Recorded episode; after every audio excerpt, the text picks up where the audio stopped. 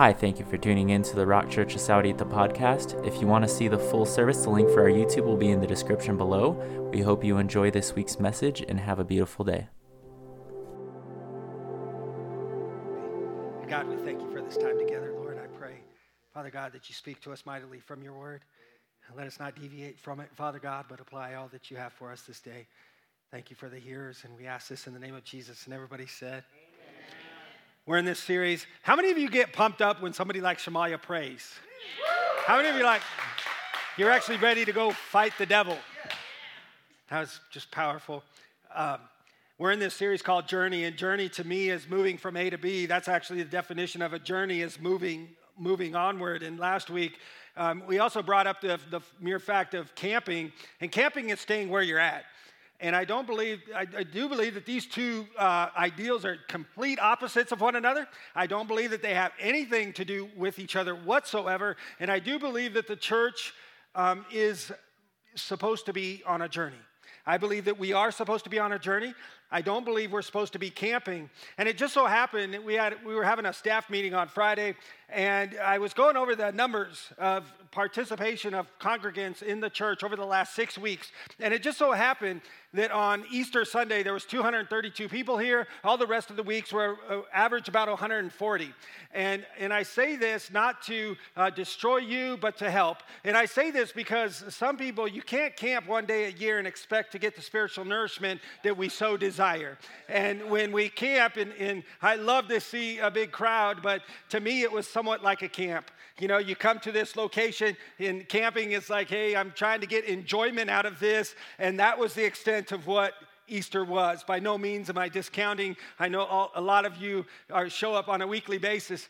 But when does it become a journey rather than a camp? And, and I just want to encourage us in that big time. So last week we saw in the, in the life of Jesus that even Joseph didn't want Jesus. Remember, he found out that Mary was pregnant, and even in Jesus' journey, he was not wanted from Father at the beginning. And then we saw in the life of Jesus last week that at 12 years old, he was forgotten, he was left, he was not known where he was, his parents didn't know where he was, and he, they stated, he stated that he had to be about his father's business. And then we get to the point where Jesus is baptized by John in the River Jordan, and he's tempted by the devil. He's, he's led by the Holy Spirit, and that Jesus rebukes the devil. And why do I bring all this up about the life of Jesus? Because if we're supposed to model somebody as a Christian, as a believer, I believe it's supposed to be modeling Christ. And so we're going to look at his life. And so I want to bring us, our attention to a passage of scripture which talks about Jesus being in his own hometown. This is in Matthew 13 53. The Bible says this Now it came to pass when Jesus had finished these parables that he departed from there. He had just told eight parables. And now he's here. When he had come to his own country, he taught them in their synagogue so that they were astonished and said, Where did this man get this wisdom and these mighty works? Those in his own country were in agreement with wisdom and mighty works that Jesus did, as we can attest to this scripture, but they were not in understanding of where he got it from. Jesus did not go to university, he did not have a degree, nor was he called by men. And so, where did this guy get this information from? How does he know this? And check this out prejudiced spirits are willing to judge a man by his education rather than for the reason a man does a thing. Prejudiced spirits are willing to judge a man by his education rather than for the reasons a man does a thing. Now, I say that because of this. I say that, number one, because it's scriptural that they are judging Jesus because he lacks education as far as they know. And I say this too because I've told people a number of times I have not been to seminary. And for some people, that is a daunting, daunting uh, knowledge of them to know that. It, it, they look at me like, why are you here? Kind of. I get that feeling when I Talk to some of you like that. then the scripture goes on in verse 55 Is this not the carpenter's son? So not only do they go after Jesus, like, where did this man get this stuff? Is this not the carpenter's son? Is not his mother called Mary and his brothers, James, Joseph, Simon, and Judas? Wow, they are just attacking, attacking, attacking, attacking. Those who are willing to pick quarrels will overlook that which is worthy and deserving. There are always going to be people that want to pick quarrels with you.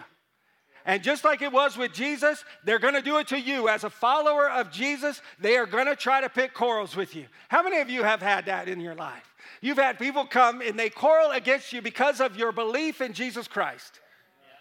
I believe that many of you have. Because they were just looking at Jesus. He didn't have a noble birth, he didn't have the splendid title. So, where did you get this information from? Verse 56, and his sisters. Now he went after Jesus. Now they went after the father, the mother, the brothers. Now it's time to go after the sisters. And his sisters, are they not all with us? Where then did this man get all these things? Verse 57, so they were offended at him, but Jesus said to them, A prophet is not without honor except in his own country and in his own house. Church, when someone cannot define you, they will be offended when they can't define you in their own mind, they're going to be offended by you.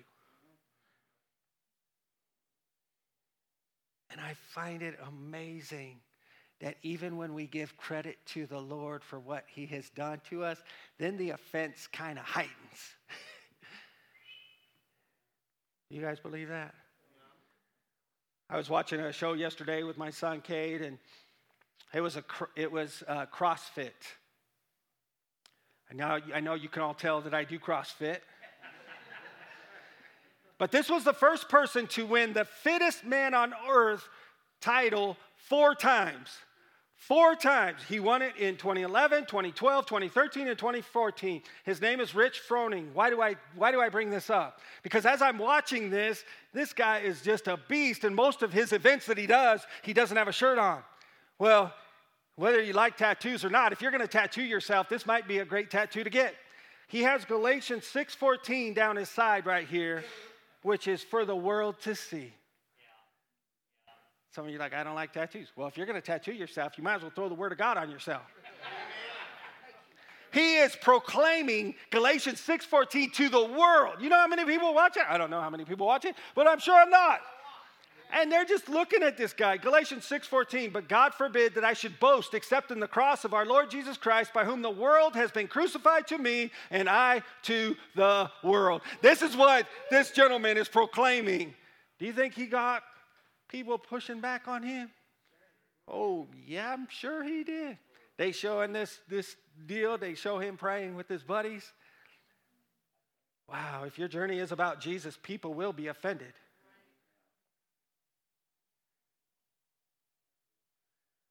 They're going to be offended because they don't want to give credit to the Lord. They want you to take the credit for yourself. You did this. Good job. You did it. You have the smarts to do it. You have the talent to do it. You, you, you, you.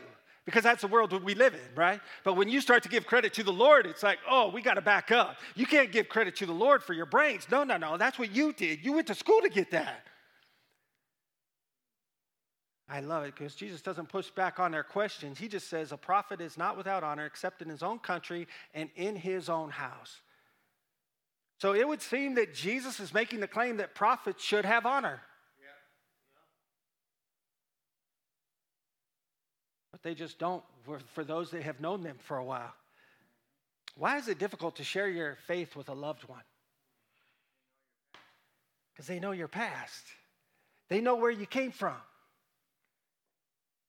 They know that that's not, I know Tim, I used to go places with him that are, Jesus wasn't there.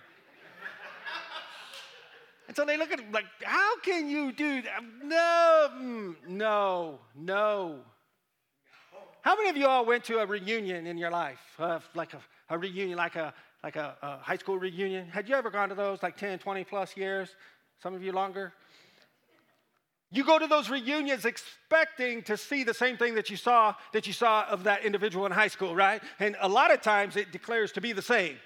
Right? You look at that person and you're like, dude, you're just bald, but you still do the same thing you did when you were 16. But then we get astonished when that person isn't the same person that they used to be. And they're upright, they got a family, they're kicking it, they're good, they're taking care of business, and we get kind of This, this, is, this is so good. Familiarity breeds contempt.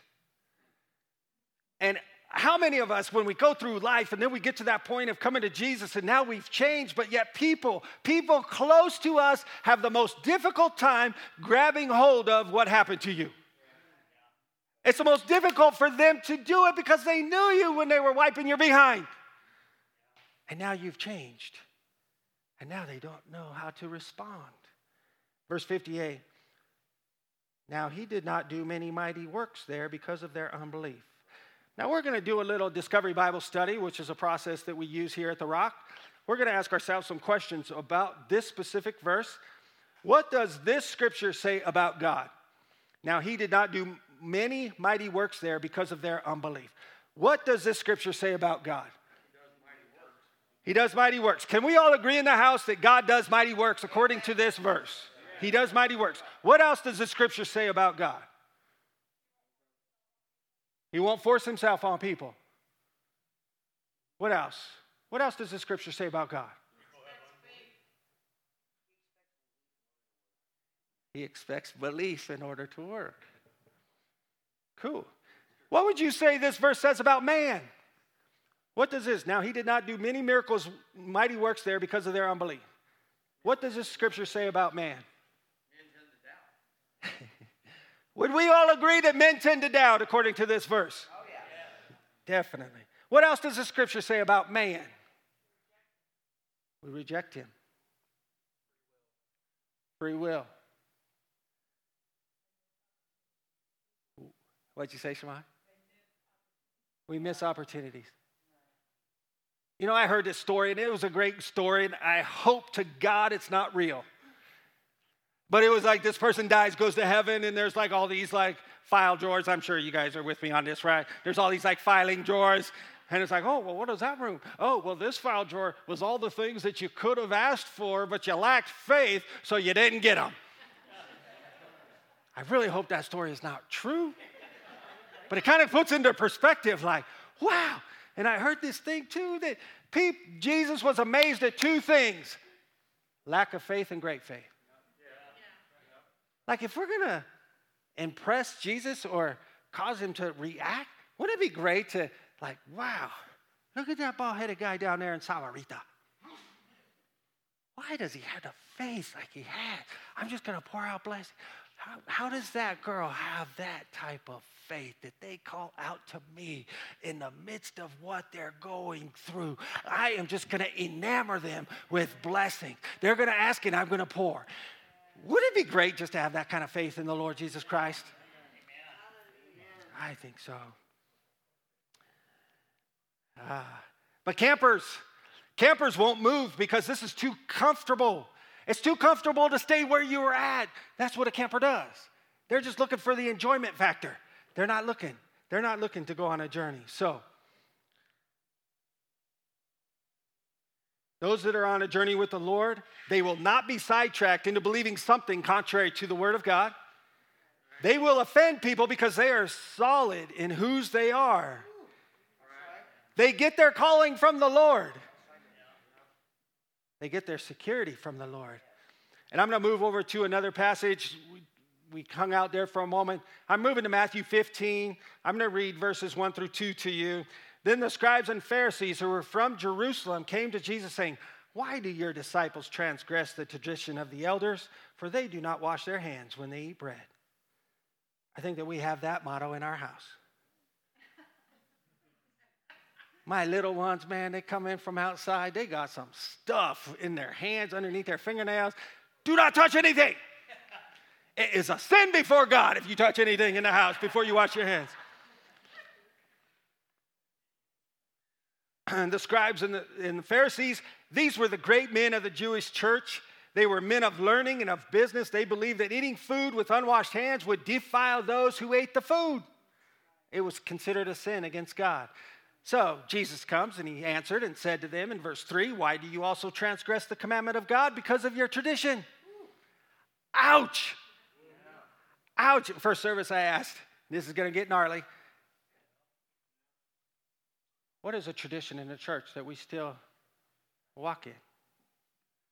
That if it was removed, it, the church would still go on. Actually, probably it would progress much further than where it currently is. What is a tradition that you guys have either seen or been a part of or know of? Tradition. Easter. Yeah? Peter, are you dying to say something? Paying the pastor. Paying the pastor. That's pretty funny. Not, no. That's pretty funny. that, that, that is a good one, though. I picked you out, man. I, I asked for it, Peter. Passing the plate to pay the pastor. I do support it in this.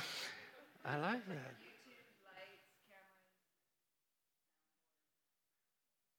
Hey, would you all show up next week if we were outside in the parking lot? Yeah. Okay. All right. Maybe not two weeks. Only if it was in the wintertime and if the temperature was between 70 and 82 degrees, we would be there. We got these traditions, don't we? Jesus, man, he just lays the fact that why do you also transgress the commandment of God? Because of your tradition. And making reference to this, a cross reference to this is Mark 7 2. Now, when they saw some of his disciples eat bread with, defi- with defiled, that is, with unwashed hands, they found fault. Do you guys all know that people are constantly looking at fault, trying to find fault in the church? They're trying to find it. and verse 4 of Matthew 15 For God commanded, saying, Honor your father and your mother, and he who curses father or mother, let him be put to death. But you say, Whoever say to his father or mother, Whatever profit you might have received from the from me is a gift of God. Now, I, I, honestly, church, I had to do a little bit more investigation because I did not understand where he was going with this. I want to read you a commentary on this scripture from Matthew Henry, according to this verse. If his parents be in want and he was wherewithal to help them, has the wherewithal to help them, but has no mind to do it, let him swear by the Corban, that is, by the gold of the temple and the gift upon the altar, that his parents shall not be profited by him, that he will not relieve them. And if they ask anything of him, let him tell them this, and it is enough. As if the obligation of this wicked vow, he has discharged himself from the obligation of God's holy law. What's that all to say? This person doesn't want to help anybody. We want to make sure that we wash our hands, but my heart is so far removed. I'm not honoring my father and mother when they need help, but I'm so big on washing my hands in front of you all, but behind the scenes, you all don't know if I'm taking care of my mama or my daddy. We want to do things up in front of people to make us look good in front of people, but behind the scenes, we don't want to do the same thing that we're telling everybody else to do. What? Verse 6 Then he need not honor his father and mother, thus you have made the commandment of God of no effect because of your tradition. When the tradition of man contradicts the word of God, as a believer, you go with the word of God. Amen. Verses 7 through 8. And then Jesus gets down. Hypocrites! Well, did Isaiah, what if we said that in church today? What? You just lose half of your church when you say that. Well, did Isaiah prophesy about you, saying, These people draw near to me with their mouth and honor me with their lips, but their heart is far from me. Let's just look and see how far does the hypocrite go? He draws near to God. He is, a prof- he is in profession a worshiper of God. He does not stand at a distance, but has a name among the people of God. He shows much love, but there in his heart no true love. Hypocrites are those who only make lip labor of worship. You know what? When we worship Jesus a few moments ago in song, I believe this is where, but, but in song, when we worship Jesus, if you can't sing from here, do, do, you, do you all think that that's a problem? If you're a confessing believer, if you're not a confessing believer, I don't expect you to. But yet, as, as this is saying, this is somebody who is professing to be in love with Jesus, and they're doing all the same things that we're doing. So, do you believe that there can be hypocrites in the church? Okay. But those are those who are on a journey with the Lord, they are pressing, they're going further. It's not okay just to be able to sit sulk and sour. It has to be professing, it has to be coming out, but it's from here because you're in love with him. It's not just right here. And it's not about just saying the right, the right answer all the time. It's not like you get asked a question in church, yes, read the Bible and Jesus. It's not that. It's like, no, I want to give God my, my whole, my being, and I don't want to have hypocrites in the church. Jesus doesn't want to have hypocrites in the church, but they might be around us, they might be among us. Verse 9, and in vain they worship me, teaching as doctrines the commandments of men. I want to, this is a revelation of true hypocrisy. They teach the doctrines of men. This, uh, this hypocrisy is when you pay the same respect to tradition as you do to the Word of God. Or this, when men's inventions are placed in the church, this is called hypocrisy in human religion. When men's traditions or inventions come into the church, and we have to be aware of this church, we have to be aware that those things will come into play. the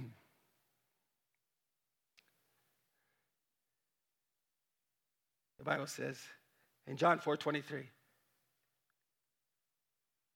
but the hour is coming, and now is, when the true worshipers will worship the Father in spirit and truth, for the Father is seeking such to worship him. Church, why do I bring up hypocrites? I bring up hypocrites, number one, because Jesus did. I bring up hypocrites because it's, a, it's good for us to be aware of what that looks like in the church. So you can actually analyze and say, okay, they're not aligning with the Word of God. They're actually following some traditions of men, and maybe they're just not the believer that they say they are. That's okay. That's it's not your job, truly. It's kind of my job to a degree that I get paid for. You know, last week we had testimonies of people that came up and gave testimonies about freedom for life. And they were just talking about and giving credit to the Lord and how good the Lord is. And I had a lady come up to me and she goes, I want to take that class. Why is that? Testimonies are so much more encouraging and instru- instrumental in the progression of believers. Why? Because they're not paid. I do have a paycheck from this church. I'm not, you know, I'm glad you pointed that out, Peter. I'm, I don't know if anybody in the room didn't know that. My wife obviously does, but I don't know if you all did. The church, there are hypocrites. And I bring this up to just because it's a good time when you can look at yourself in the mirror and say, Am I camping? Or am I on a journey with the Lord and I'm following Him and where He's leading me? By no means am I going to call you a hypocrite. I'm not going to do that. But just let the Holy Spirit reveal to you if I am or not, if you are or not and then proceed and just jump on the bandwagon with the Lord and say, you know what? I'm done roasting marshmallows around a campfire. I need to get away from here and start on this journey where I see my brothers and sisters going. Be encouraged by that. Be encouraged. That's not a, that's not a slap. That's just like, hey, let's be encouraged in that. Would you stand with me, please? God, we come before you, Lord. We thank you for your word that it instructs us, God. We thank you, God, that you're asking us to go on this journey with you, to follow the ways of Jesus. And yes, we do understand that, yes, people will be offended by our lifestyle. They'll be offended by us giving credit to you and what you're doing. God, I pray for this house, Lord God, that we don't give lip service to you only, but that we praise you from our heart, God.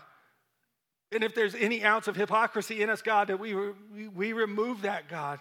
Reveal that to us, God. If there's hypocrisy in us, God, you've shown me number number of times in my own life where I'm not lining up with your word. God, just show us. Just show us, God, that we may not be that hypocrite that you called out in the Pharisees and scribes, but yet that we're following after you, Lord, and this journey is beautiful. Thank you, Lord, for what you're doing in this house. And we ask this in the name of Jesus. And everybody said, Amen. If you're here.